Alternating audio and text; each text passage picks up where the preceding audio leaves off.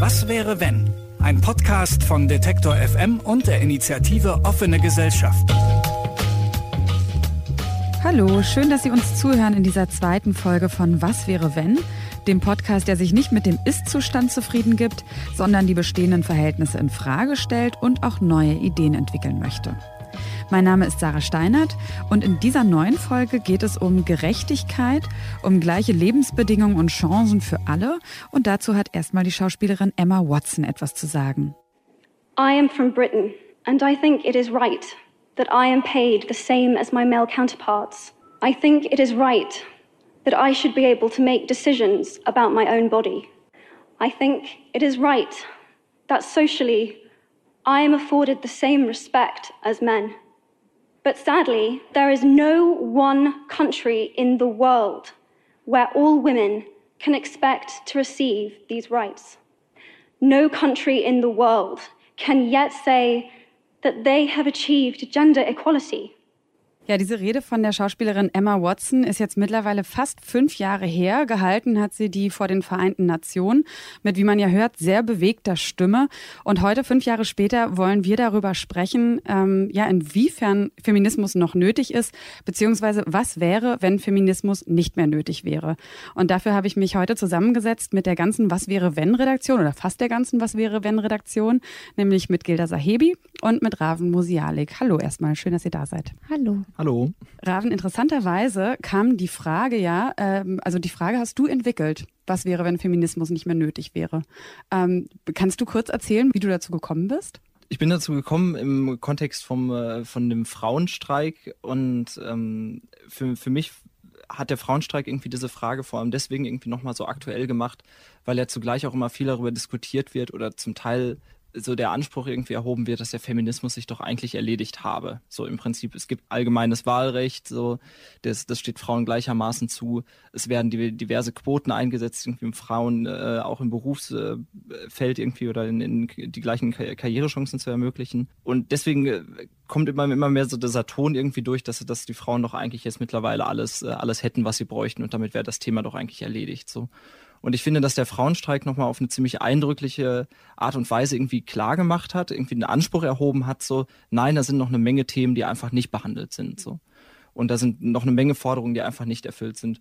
Und deswegen fand ich es wichtig, dieses Thema einfach nochmal auf den Tisch zu bringen und zu sagen, so, okay, offensichtlich sind da einfach noch Themen offen und äh, vielleicht ist es einfach auch interessant, nochmal zu fragen, was wäre eigentlich irgendwie, wenn das Ganze erfüllt wäre, wenn das jetzt noch nicht ist? Wann haben wir diesen Zustand erreicht? Das hört sich jetzt ja so ein bisschen an, dass es dich auch auf einer journalistischen Ebene interessiert vielleicht, aber hast du auch, interessiert dich auf einer persönlichen Ebene auch? Also machst du unfeministische Erfahrungen in deinem Leben? Ich weiß gar nicht, ob ich die, die selber so stark mache, also obwohl schon. Äh, für, für mich, ich glaube, ich mache diese Erfahrung vor allem irgendwie dann, wenn ich halt in bestimmten Kontexten ähm, mich in der Gruppe mit Leuten unterhalte. Und äh, man dann vielleicht so eine gewisse Sensibilität, vielleicht auch manchmal, wenn man äh, darauf hingewiesen wird, dass Frauen oftmals in solchen Gruppen weniger zu Wort kommen und Männer ein bestimmtes Redeverhalten haben.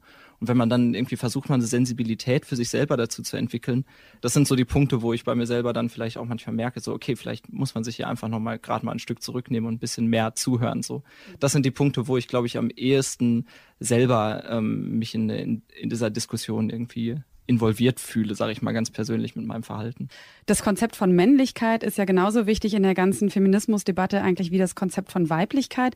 Ähm, darauf wollen wir auch später noch zu sprechen kommen. Aber jetzt Gilda, also wir sitzen ja hier quasi nicht also als zwei Frauen. Ich würde gerne von dir wissen, wenn du diese Rede von Emma Watson hörst, was löst das in dir aus? Also was denkst du darüber? Also mein erster Gedanke war ehrlich gesagt, sie leidet jetzt, glaube ich, weniger als viele, viele andere Frauen auf der Welt. Würde ich, ist was ehrlich, ehrlich gesagt mein erster Gedanke, ohne jetzt die die Wichtigkeit dessen, äh, gleiche Bezahlung und auch bei Schauspielerinnen, das war ja auch öfter jetzt Thema, auch mit anderen Schauspielerinnen dafür Reden, Reden gehalten haben, dass es nicht absprechen wollen, dass es wichtig ist.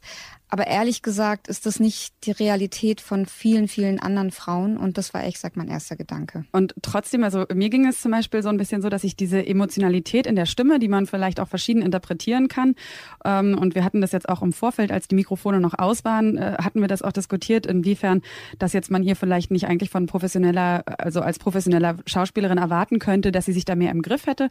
Aber ich muss schon sagen, dass diese Bewegtheit was ist, wo ich immer denke, dass man das als Frau schon eher nachvollzieht nachvollziehen kann, weil man halt einfach auch zwanzig neunzehn in einer Welt, das ist jetzt ja eben auch schon fünf Jahre her, wo sich auch einiges getan hat, dass man trotzdem noch spezifische Erfahrungen macht, die man als Frau macht und nicht als Mann. Und das würde ich von dir auch gerne nochmal wissen, Gilda. Hast du ähm, ja, Erfahrungen gemacht in deinem Leben, wo du sagst so, und deswegen würdest du immer sagen, Feminismus braucht es auf jeden Fall noch? Ich glaube, jede Frau, so in unserem Alter, so Mitte, Anfang dreißig, die irgendwie eine, irgendwie eine Laufbahn hinter sich hat oder mittendrin steckt, hat auf jeden Fall Erfahrungen gemacht. Ich glaube, es gibt kaum Frauen, die das nicht gemacht haben. Mhm. Ähm, es fängt, äh, kann in der Schulzeit anfangen, im Studium auf jeden Fall, Praktika. Jetzt mit ungleicher Bezahlung, da habe ich noch nicht so viele Erfahrungen gemacht, muss ich sagen. Mhm. Ähm, oder unwissend, ich weiß es zumindest nicht.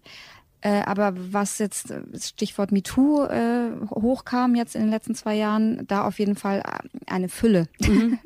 Deswegen kann ich diese Emotionalität auf jeden Fall verstehen. Mhm. Du hast ja auch Medizin studiert, ne? Genau, also im, ich sag mal, als Medizinstudentin ähm, im Krankenhaus, was ein sehr, sehr hierarchisches System ist. Also du findest äh, wenige äh, Arbeitsumfelder, sag ich mal, die hierarchischer sind als im Krankenhaus, immer noch leider. Da kriegst du wirklich alles mit. Also von, ähm, ich hatte einen Oberarzt, der der alle Frauen einfach grundsätzlich Uschi genannt hat, weil er keine Lust hatte, sich ihren Namen zu merken. Mhm. Und das ist jetzt nicht lange her, es ist jetzt irgendwie ähm, sechs, sieben Jahre her. Das ist völlige Realität, das ist jetzt nichts irgendwie Absurdes. Das ist, und das haben wir auch alle hingenommen, weil irgendwie du bist so, du bist sowieso als Medizinstudent irgendwie drauf trainiert, zu hören, zu hören, zu hören, nichts falsch machen. Und klar hätten hätten wir uns da wehren müssen, aber ich ich war damals zumindest zumindest damals nicht in der Lage dazu. Oder der Chirurg, der im im O P mit dem Schlüssel nach mir wirft, mhm. kann auch sein, dass es nicht war, dass ich eine weil, weil ich eine Frau war, aber ich weiß nicht, ob es ob er das Gleiche mit einem männlichen mhm. äh, Medizinstudent gemacht hätte. Ähm, dann auch in Praktika, wo man ganz, ganz übel von Vorgesetzten angemacht wird. Ähm, ich hatte einen, der, ich möchte jetzt nicht zu spezifisch werden, aber jedenfalls, der hatte die Macht sozusagen, mich als Praktikanten ins Ausland, in ein Auslandsstudio zu schicken, was mein totaler Traum gewesen wäre. Und es war sehr klar, was er dafür wollte. Und er hat mir dann mhm. auch nachts S M S geschrieben und solche Dinge sind ehrlich gesagt Alltag. Ich habe auch bei Raven nachgefragt. Er hat sowas noch nicht erlebt. Vielleicht auch deswegen nicht, weil er schon häufig weibliche Chefs hatte. Sexuelle Übergriffe im Job sind in Deutschland auf jeden Fall alles andere als eine Seltenheit. Das zeigt eine Umfrage des Online-Meinungsforschungsinstituts Seaway. Die Frage, ob sie an ihrem Arbeitsplatz schon mal sexuell belästigt worden sind, haben fast dreißig Prozent aller Frauen mit Ja beantwortet und nur gut fünf Prozent aller Männer. Daneben gibt es natürlich auch noch etliche von vermeintlich harmlosen Geschichten, wie zum Beispiel die, die meine Freundin Britta erlebt hat. Also in meinem Lebensumfeld ähm, merke ich das gar nicht so, dass man, also dass Feminismus da so eine starke Rolle spielt oder dass ich mich da in so ein Rollenbild ähm, gesteckt fühle, weil ich ähm, ja auch in einer gleichgeschlechtlichen Beziehung mit einer Frau zusammenlebe und da spielt es jetzt so eine Rollenverteilung gar nicht so eine Rolle, aber ich ähm, merke halt immer wieder, wenn man auf Ähm, Männer trifft, dass es da doch Konflikte gibt, die es vielleicht dann nicht mehr geben würde. Und zwar, dass dann ist mir es auch schon passiert, dass dann jemand gesagt hat, ja, ich würde heute Abend gern mal mit euch beiden mitgehen. Also das ist so, das sind so Sachen, da ja, lacht man im ersten Moment drüber, aber dann denkt man schon, naja, was ist das für ein, für ein, für ein Verständnis, für ein Männerverständnis, nur weil da zwei Frauen sind, dass man dann davon ausgeht, man könnte mit denen dann abends eine Nummer schieben oder so. Zu einem Heteropaar würde ich ja auch nicht hingehen und sagen, ja, ich möchte heute Abend gern mit euch zusammen, äh, zusammen sein. So. Vielleicht Vielleicht würde das dann nicht mehr passieren, wenn das so ein bisschen selbstverständlicher wäre. Aber woher kommt diese Art von Denken bei einem Teil der Männer? Inwiefern ist es geschlechtsspezifisch, dass Gildas ehemaliger Chef den Schlüssel nach ihr wirft oder einfach alle Frauen als Uschi anspricht? Das ist, was Gilda dazu denkt. Naja, also ich meine, ähm, diese Strukturen sind ja nicht irgendwie vorgestern entstanden und wir wollen sie, können sie heute abbauen, sondern das sind, das sind Verhaltensweisen und Denkweisen, die echt alt sind, also die, die in den Köpfen der Menschen so fest sind, die waren ja in meinem Kopf auch fest, sonst hätte ich ja, wäre ich als Krankenhausleitung gegangen, hätte gesagt, das geht nicht. Mhm. So, ne? Also ich, hättest du das nach MeToo gemacht? Ja, ich glaube schon. Ich glaube tatsächlich. Also ich habe da viel auch drüber nachgedacht im Zuge dieser MeToo-Bewegung, was, was mir alles widerfahren ist oder was ich alles erlebt habe. Und da hätte ich viele Dinge anders gemacht, auf mhm. jeden Fall. Ja, damals überhaupt nicht. Ich war überhaupt nicht in der Lage dazu.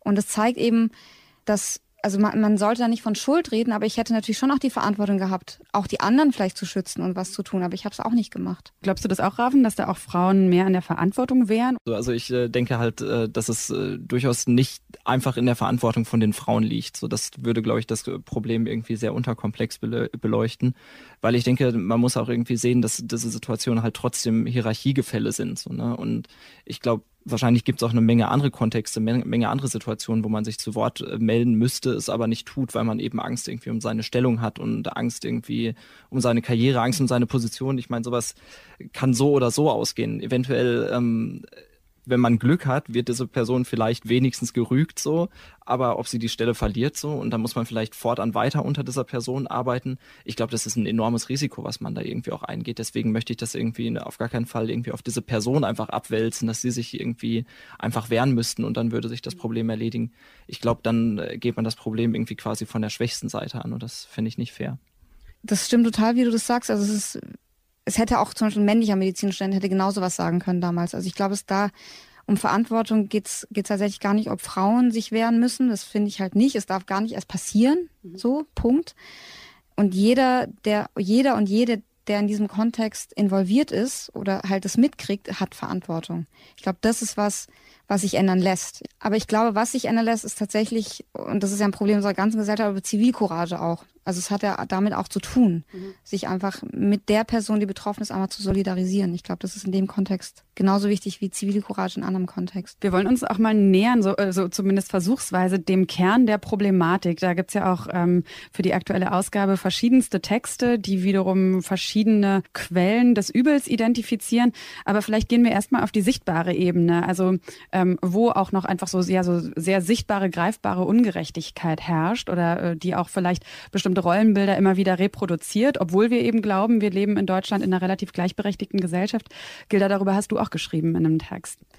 Also ich kam auf die Idee für diesen Text, weil ich mich einfach in meinem Freundinnenkreis umgesehen habe und ähm, das können wahrscheinlich viele bestätigen, dass man da sieht, dass sobald das erste Kind kommt, dass, dass diese Rollen, die wir von Mann und Frau haben, diese ganz alten traditionellen Rollen, wieder lebendig werden. Also egal, was in der Beziehung vorher war, wie gleichberechtigt, wie äh, ambitioniert, was auch immer, dass es wirklich wieder zurückfällt. Also dass, ich, ich sage jetzt zurückfällt, das muss man natürlich, das ist eine Bewertung, aber dass dann die Frau zu Hause bleibt und sich um die Kinder kümmert und der Mann weiter arbeiten geht. Mhm.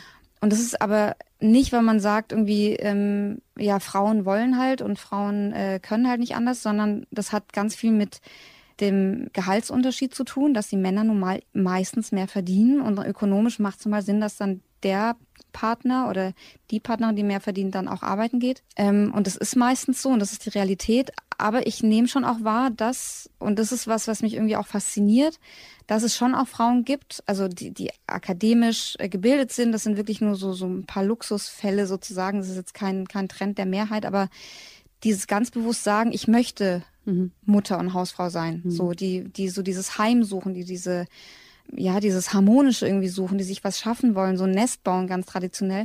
Und das nehme ich auch mehr wahr, dass das auch wieder zunimmt. Und da frage ich mich, wie, inwiefern spielt da der Feminismus überhaupt noch eine Rolle? Hm.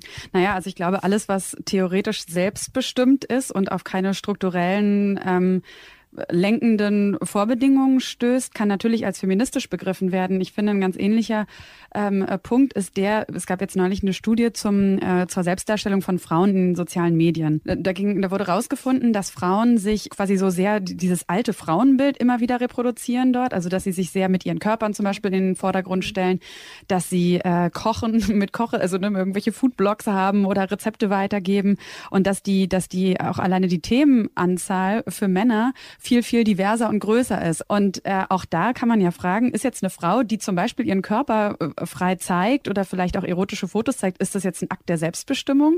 Oder ist sie da äh, quasi, hat sie so verhärtete Strukturen in ihrem Kopf, von denen sie sich auch nicht befreien kann und reproduziert da auch wieder automatisch dieses Bild? Finde ich auch super schwer zu beantworten, muss ich sagen. Also ich glaube, das ist so individuell. Ich weiß nicht, ob man da sagen kann, also es gibt sicher Frauen, die das als Akt der Selbstbestimmung sehen. Das war auch Femen, war ja auch so, so Nacktheit, damit das irgendwie mhm. politisch äh, ein Statement zu setzen. Ich glaube, ich, ich würde halt schon vermuten, dass es auch immer noch ähm, wirksame Aspekte und Strukturen gibt, die die Frauen auch diese Rollen immer noch zuweisen. Also ich äh, denke mal, dass man ja auch immer unterscheiden muss, so, wo ist, äh, wo ist das... Also im besten Falle ist es natürlich einfach ein, ein eigener, freier, spontaner Wille, der sich da äußert. So. Aber im schlechteren Fall ist es eigentlich so, dass man bestimmte Erwartungen aufnimmt, die man halt internalisiert hat und jetzt einfach wieder abruft, so, ne, und sich entsprechend so verhält. Und ich denke, da gibt es irgendwie noch eine Reihe von Faktoren, die vielleicht nicht mehr ganz so plump sind, wie sie vielleicht früher einmal waren. Aber ich denke mir allein schon, und das ist eigentlich immer noch ein hinreichend plumper Faktor, dass Frauen zum Beispiel auf Werbeplakaten immer noch irgendwie so als Beiwerk und als Schmuck irgendwie herhalten müssen und so. Das reproduziert ja immer noch irgendwie das Bild von der Frau, die einfach gut aussieht, so, ne, und sich halt irgendwie hergibt, um das Ganze irgendwie ein bisschen schicker zu machen, irgendwie fürs Ambiente zu sein, irgendwie und zu gefallen, so, ne. Und das, ich glaube, das reproduziert halt irgendwie so einmal halt irgendwie diese, diese hübsche Rolle und zum anderen irgendwie auch diese ähm, zuarbeitende Rolle dem Mann gegenüber. Deswegen, glaube ich, gibt es immer noch so die, die Faktoren in der Gesellschaft, in der Öffentlichkeit, die sowas irgendwie begünstigen. Deswegen wäre ich da irgendwie vorsichtig zu sagen, so, das ist ein absolut authentischer Ausdruck eines freien Willens. So. Aber wenn es das ist, ist es natürlich absolut legitim. Und die Frage ist natürlich auch immer, was ist, wenn man es anders macht, ne? Also wenn man zum Beispiel sich entscheidet, ähm, als Frau zum Beispiel jetzt bei Instagram, sich da immer äh, ungeschminkt in wenig vorteilhaften Posen, in vielleicht auch nicht besonders sexy Outfits zu präsentieren, findet man dann, und das ist ja zum Beispiel bei Instagram auch die Währung, findet man Werbepartner. Also kann man damit dann trotzdem, kann man damit zum Beispiel auch Geld verdienen. Und da hat man auch eben in diesen Studien rausgefunden, das ist nicht der Fall. Ich glaube, das zeigt schon ein bisschen, wie schwierig das ist, mit diesen, mit diesen ganz alten Vorstellungen und Rollenbildern zu brechen. Ja, ich finde auch, also ich glaube, man muss nur einmal in, in die Werbung schauen oder in irgendwelche kapitalistischen Strukturen, dann sieht man, dass wir den Feminismus noch total brauchen, weil da hat sich nicht so viel geändert. Also wer, ob jetzt Werbeplakate oder irgendwie Werbung im Fernsehen oder wo auch immer, es ist immer die attraktive Frau und nicht immer der attraktive Mann. Und auch dazu gibt es wieder eine spannende Studie, die das belegt. Wissenschaftler haben fünfhundertsechzig Fernsehspots aus den Jahren sechsundneunzig bis zweitausendsechzehn analysiert und festgestellt, auch heute wird noch fast jede dritte Frau in T V-Spots sexualisiert dargestellt. Der Künstler und Fotograf Eli Reskala aus Beirut hat das mal zum Anlass genommen und die Geschlechterverhältnisse in Werbeanzeigen einfach mal umgedreht. Wenn dann auf dem Werbeplakat plötzlich der Mann sexy die Lippen schürzt, dann merkt man erst mal, wie sehr wir daran gewohnt sind, dass das nur Frauen tun. Ob sich diese Verhältnisse so schnell ändern lassen werden, Gilda zumindest bezweifelt das. Also ich, ich weiß nicht, ob das innerhalb des kapitalistischen Systems sich auch ändern kann, ehrlich gesagt, weil das ist eine Währung, mhm, so, und das bringt Geld, so. Ja. Und deswegen ähm, gehört irgendwie für mich Sexismus und Kapitalismus auch zusammen. Ja, da gibt's auch ähm, gibt's auch einige Texte, die beigesteuert wurden zu der Debatte, aber ich würde noch mal gerne vorher noch mal auf diese Idee zu sprechen kommen, dass der Feminismus eventuell nicht mehr nötig sein könnte, weil ähm, ja, weil ja Frauen in Führungsetagen und so weiter sind. Und da gibt es ja den Text von Hengameh Yaghoobifarah. Ähm, Raven, vielleicht kannst du noch mal ganz kurz erklären, wer sie ist und wie ihr auf sie gekommen seid. Hengameh Yaghoobifarah ist eine Autorin, vom, die auch für das Missy Magazin schreibt, und ähm, die hat auch kürzlich ein, ein Buch rausgebracht. Eure Heimat ist mein Albtraum. Die ist, finde ich, irgendwie ganz, ganz spannend. Also die, die hat einfach irgendwie eine, eine sehr rasante Art und Weise, finde ich, eine sehr, sehr lebendige Art und Weise, dieses Thema anzugehen, und stellt einfach irgendwie eine, eine ganze Vielfalt von, von Forderungen, eine ganze Vielfalt von Ideen, Ideen ins Mittel, in den Mittelpunkt. Sie sagt ja zum Beispiel auch, dass dieser Lean-In-Feminismus, der von Sheryl Sandberg von Facebook äh, geprägt wurde, dass der auch so ein bisschen Augenwischerei eigentlich ist, ne? Also dass da argumentiert wird von einer sehr erfolgreichen Frau, die was weiß ich wie viele Millionen im Jahr verdient, dass der Zugang, also die gläserne Decke, der Zugang zu Chefetagen, der müsste, der müsste quasi leichter gemacht werden, und dass das natürlich, und das ist jetzt die Kritik von Hengameh, dass natürlich an der Lebensrealität von den allermeisten Frauen vorbeigeht, also dass die allermeisten gar nicht das Problem haben, in Chefetagen zu landen, sondern dass sie überhaupt, äh, ja, was zum Beispiel Versorgung der Kinder, Recht auf Abtreibung und so weiter, dass das eigentlich Punkte sind, die für viel mehr Frauen relevant sind, und dass man deswegen diesen, also so verstehe ich es auch, dass sie diesen Lean-In-Feminismus deswegen ja auch sehr stark ablehnt. Ja, der ist ja auch Quatsch. Also ich finde, dass sie das in dem Text auch echt schön, richtig schön nachzeichnet, weil das so, also das erinnert mich sehr an die, äh, irgendwie an, an die U S A, wie dort damit mit dem Thema Feminismus oft umgegangen wird, so. Da hast du halt diese, diese starken Frauen in Führungspositionen, die irgendwie ähm, mega viel Geld verdienen und super erfolgreich sind und ob jetzt irgendwie Oprah oder wie auch immer, und die aber dieses kapitalistische Spiel so mitspielen, aber dann halt sozusagen als Aushängeschild und als Feigenblatt fungieren und mehr halt nicht. Und an dem, was was was an der Lebensrealität von von allen anderen Frauen ist, ändert es überhaupt nicht, ob du jetzt eine Quote von vier Prozent hast oder acht. Es ist gut, es ist wichtig. Das sind auch Dinge, die die auch passieren müssen. Aber die passieren halt auch eigentlich dann natürlich, wenn es in Anführungsstrichen unten sich was ändert. Also mhm. dann kommt es ja logischerweise, sind dann mehr Frauen da. Aber jetzt mehr Frauen irgendwie dahinzusetzen und sagen, ach, wir sind so super gleichberechtigt, das ist einfach Quatsch und hat mit meiner Lebensrealität auch überhaupt nichts zu tun. Sie sagt auch, das finde ich auch interessant ähm, und natürlich total wahr, aber da muss man auch erstmal drauf kommen, weil man ja selber auch sehr beeinflusst ist von dieser ganzen Quotendiskussion jetzt hier zum Deu- in Deutschland zum Beispiel auch oder von weiblicher Repräsentanz im Parlament. Sie sagt aber, dass bei prekären Anstellungsverhältnissen der Lohnunterschied zwischen Männern und Frauen meist gar keine Rolle spielt. Und dass es aber Themen sehr wohl gibt, wie zum Beispiel das bedingungslose Grundeinkommen, Femizide, sexualisierte Gewalt, Pflegenotstand, Kitaplätze, sichere und legale Abtreibung, das hatten wir auch eben schon, dass das eigentlich, wie sie ja sagt, feministische Themen sind, die eine viel größere Gruppe an Menschen betreffen und eben nicht nur die Privilegierten.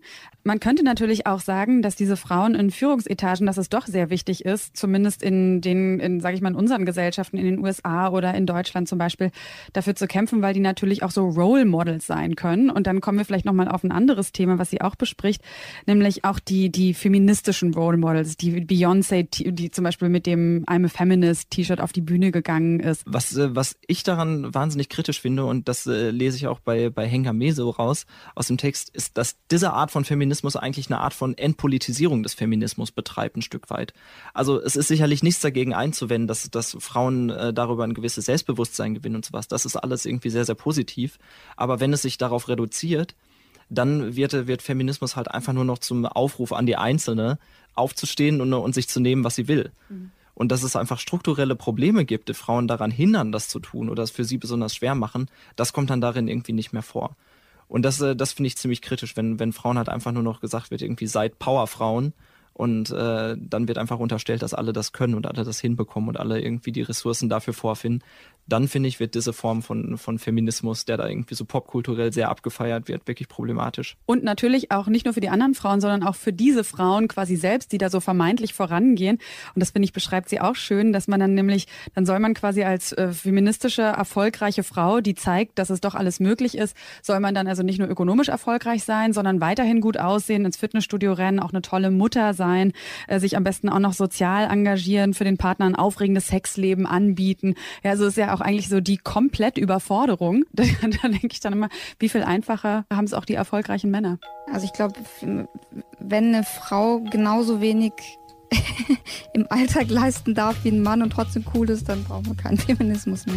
Und für all das kämpft der Frauenstreik. Hier noch einmal kurz erklärt von Alex Wischnewski vom Berliner Frauenstreikkomitee. Ich würde sagen, der Frauenstreik ist die Praxis zu der jahrzehntelangen feministischen Debatte über die Ausweitung des Arbeitsbegriffes, also dass Arbeit eben nicht nur die äh, bezahlte Arbeit ist in Betrieben und so weiter, sondern auch die unbezahlte Pflege-, Erziehungs- und Haushaltsarbeit, und zu zeigen, dass in dieser Arbeit äh, die Frauen heute schlecht bezahlt oder nicht bezahlt ähm, übernehmen, hauptsächlich immer noch Frauen, dass dort auch Produktionsmacht liegt, weil niemand könnte überhaupt erwerbstätig sein oder ähm, an diesem ökonomischen System mitwirken, wenn äh, er oder sie zu Hause nicht abgesichert wäre. Ähm, und wenn wir anerkennen, dass in diesem Bereich eben Produktionsmacht liegt, dann müssen wir auch anerkennen, dass dort Organisationsmacht liegt. Beim Frauenstreik, der als Idee bis in die Antike zurückgeht, geht es grundsätzlich darum, dass Frauen einen Tag lang jegliche Arbeit, also auch die unbezahlte Arbeit, niederlegen, um damit zu zeigen, dass die Welt stillsteht, wenn die Frauen streiken. Genau so lautete auch das Motto des spanischen Frauenstreiks, an dem letztes Jahr über fünf Komma drei Millionen Menschen teilgenommen haben. In Berlin waren es an diesem achten März noch nicht ganz so viele. Aber das kann ja noch werden, wenn der Frauenstreik auch hierzulande noch bekannter wird. Und wenn er das dann erst einmal ist und sich ganz vieles verändert hat, dann stellen sich Alex Wischnewski und das Team vom Frauenstreik unsere Gesellschaft folgendermaßen vor. Das Fernziel oder die Utopie, die für mich hinter dem Frauenstreik steht, ist eine Gesellschaft, die sich um die Bedürfnisse von uns Menschen dreht und nicht mehr so sehr um den äh, oder gar nicht mehr um den Profit, und dass die Arbeiten, die dafür notwendig sind, zwischen allen Geschlechtern äh, äh, gleichberechtigt aufgeteilt sind. Sie und der Berliner Frauenstreik fordern also, dass die wichtigen Arbeiten gerechter zwischen allen Geschlechtern aufgeteilt werden und nicht einfach ungefragt von Frauen übernommen werden. Was muss dafür also passieren und welche Verantwortung tragen die Männer in dieser Angelegenheit? Gilda meint, bevor man die Männer mit in die Verantwortung nimmt, muss man erstmal mit einigen grundsätzlichen Vorurteilen aufräumen. Also ich glaube tatsächlich, dass dieses Thema gemeinsam Männer, Frauen, dass das extrem wichtig ist. Wenn wir wirklich was erreichen wollen im, im Bereich Gleichstellung, äh, Feminismus, dann kann das nicht sein, dass es Männer gibt, die sagen, das ist aber jetzt gegen uns, weil das ist alles, was da geschieht, ist zum Wohle von allen Menschen. Und es ist nichts, wo, wo die einen gegen die anderen kämpfen. Und ich glaube tatsächlich, dass es vielleicht auch dann Denkumwandlungen bei Männern geben muss, so wenn man, wenn man zum Beispiel sagt, Thema Abtreibung, dass eine Frau einfach die Freiheit haben muss, abzutreiben, abtreiben zu können legal. Es gibt sicher Männer und auch Frauen, die dagegen sind. Das ist ja auch so ein Ding. Es gibt genauso Frauen irgendwie, ähm, christliche Frauen oder auch nicht christlich, die das genauso wenig sehen. Und deswegen meine ich, es ist gar nicht immer so ein Frauen-Männer-Thema, sondern viele Denkstrukturen, die sich bei uns verfestigt haben, müssen einfach aufgebrochen werden. Und das in der Gemeinschaft. Ich finde es, ich finde es wahnsinnig spannend, dass äh, tatsächlich in mehreren Texten äh, die, die Rolle von Männern irgendwie ganz prominent auftaucht, so. Allen voran natürlich bei Markus Theunert. Markus Theunert ist ähm, Männerberater, er ist, der ist Psychologe und berät Männer, hat unter anderem ähm, eine Zeitschrift für Männer, ein Männermagazin gegründet und war auch der erste staatliche Männerbeauftragte im deutschsprachigen Raum, war er. Er spricht darüber, wie ähm, inwiefern Männer sich eigentlich äh, zu diesem Thema Feminismus äh, verhalten und, und welche Forderungen sie aber auch gleichzeitig selber stellen können, weil natürlich bedeutet ähm, die Veränderung der Rolle der Frau, wenn die Rolle, äh, wenn die Rolle der Frau bedeutet, dass sie mehr mitredet, wenn die Rolle der Frau bedeutet, dass sie jetzt irgendwie die die gleichen Positionen anstrebt wie der Mann, dann bedeutet das für den Mann natürlich irgendwie erstmal an der Stelle einen gewissen Statusverlust, könnte man sagen. Ne? Also man, man steht als Mann irgendwie nicht mehr automatisch da an erster Stelle.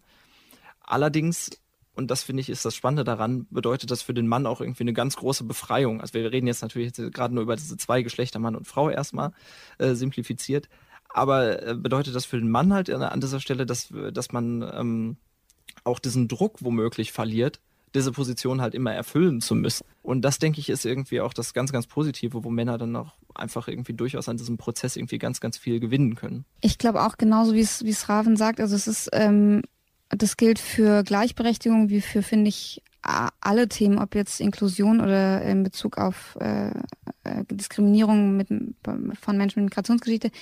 Man muss einfach aufhören, gesellschaftliche Themen als Nullsummenspiel zu sehen. Das sind sie einfach nicht.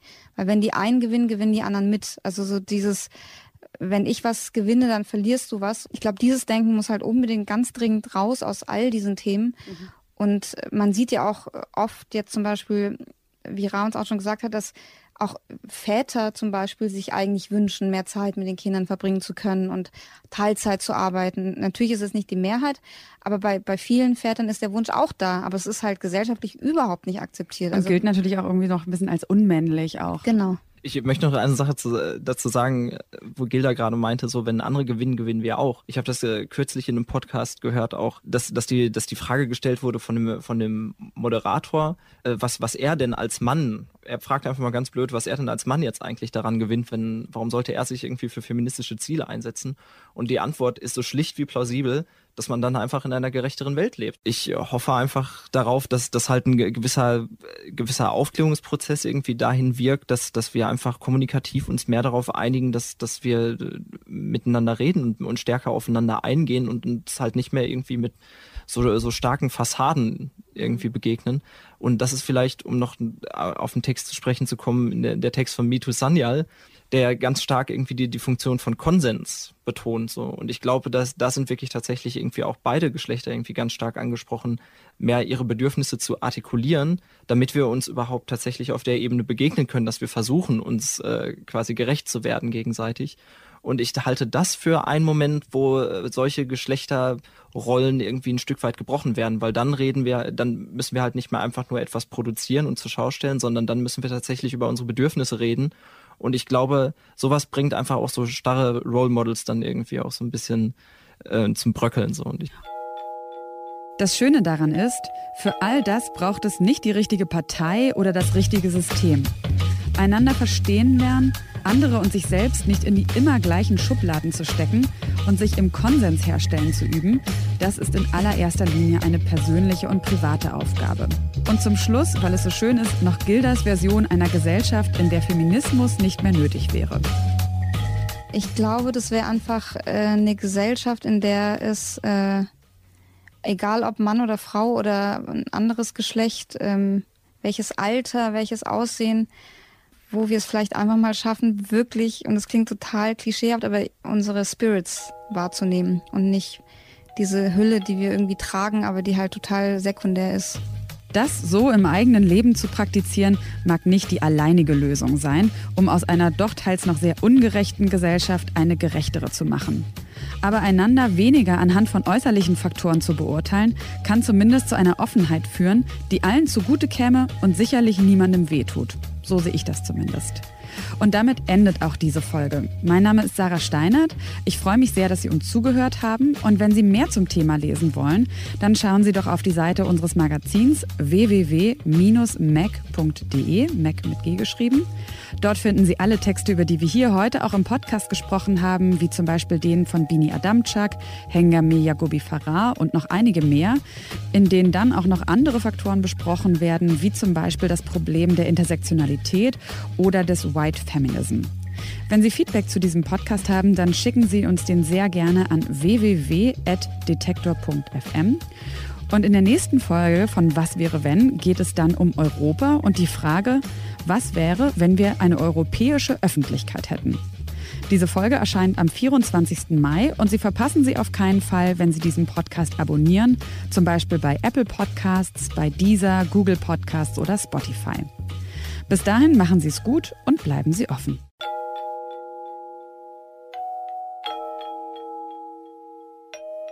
Was wäre wenn?